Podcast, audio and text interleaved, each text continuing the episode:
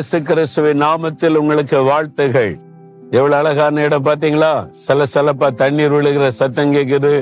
அருமையான ஒரு இடம் தானே இது. இந்த டேம்ல இருந்து இங்கிருந்து புறப்பட்டு வருகிற தண்ணீர் தாம்பரவரன் ஆத்தில கலந்து அந்த ஜீவ தண்ணீரில் எப்பவுமே தண்ணி இருந்து கொண்டே இருக்கும். சேர்வலாறு என்கிற அணையிலிருந்து வரக்கூடிய தண்ணீர் இது. இது சுற்றில அருமையான அழகான மலைப்பகுதி, மேற்கு தொடர்ச்சி மலைப்பகுதி. அதுல இந்த ஒரு பகுதி வந்து பொதிகை மலை என்று அழைக்கப்படுகிறது. அங்கிருந்துதான் அந்த தாமிரபரணி ஆறு புறப்பட்டு வருகிறாரு. ரொம்ப செழிப்பா இருக்குது, ரொம்ப அழகா இருக்குது, மன ரம்மியமா இருக்குது. இதுக்கு மத்தியில ஆண்டவர் உங்களுக்கு ஒரு வாக்கு கொடுக்கிறார். உபாகமம் 28:1 பூமியில் உள்ள சகல ஜனங்களிலும் கர்த்தர் உங்களை மேன்மையாக வைப்பார்.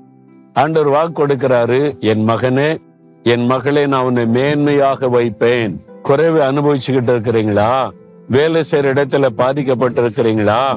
பிசினஸ்ல நெருக்கப்பட்டு இருக்கிறீங்களா? வசிக்கிற இடத்துல மற்றவங்களால் அற்பமா பேசப்படுறீங்களா? ஆண்டவர் வாக்கு கொடுக்கிறார், உன்னை மேன்மையாக வைப்பேன். உன்னை சுற்றிலும் இருக்கிற சகல ஜனங்களை காட்டிலும் உன்னை மேன்மையாய் வைப்பேன்.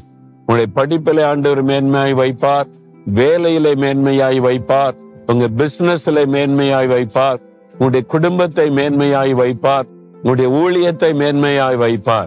விசுவாசிக்கிறீங்களா? ஆண்டவர் எனக்கு வாக்கு கொடுத்துட்டார், என்னை மேன்மையாய் வைப்பார். அதாவது ஆண்டவர் என்னை உயர்ந்த ஸ்தானத்தில் வைப்பார். ஐ வில் எக்ஸால்ட் யூ என்று ஆண்டவர் சொல்லுகிறார். மேன்மையா உயர்த்தப்பட்ட உயர்ந்த நிலைமையில கர்த்தர் உங்களை வைக்க போகிறார். நீங்க விசுவாசத்தை ஜெபித்தீங்கன்னா இன்றையிலிருந்து வழி திறக்கப்படும். நீங்க மேன்மையா வைக்கப்படுவீங்க, உயர்த்தப்படுவீங்க.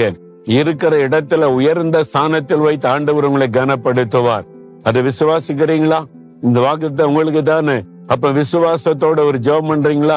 தகப்பனே, நான் உன்னை மேன்மையாய் வைப்பேன் என்று வாக்கு கொடுத்திருக்கிறீர். கர்த்தர் எங்களை மேன்மையாய் வைக்கிற தேவன். இந்த மகனை இந்த மகளை இருக்கிற இடத்துல உயர்த்தி மேன்மைப்படுத்தி கனப்படுத்துவீராக. தடைகள் விலகுவதாக. கர்த்தர் அப்படியே மேன்மையாய் ஆசீர்வதிக்கிறதற்காய் ஸ்தோத்திரம், ஸ்தோத்திரம். இயேசு கிறிஸ்துவின் நாமத்தில் ஜெபிக்கிறோம் பிதாவே. ஆமேன், ஆமேன்.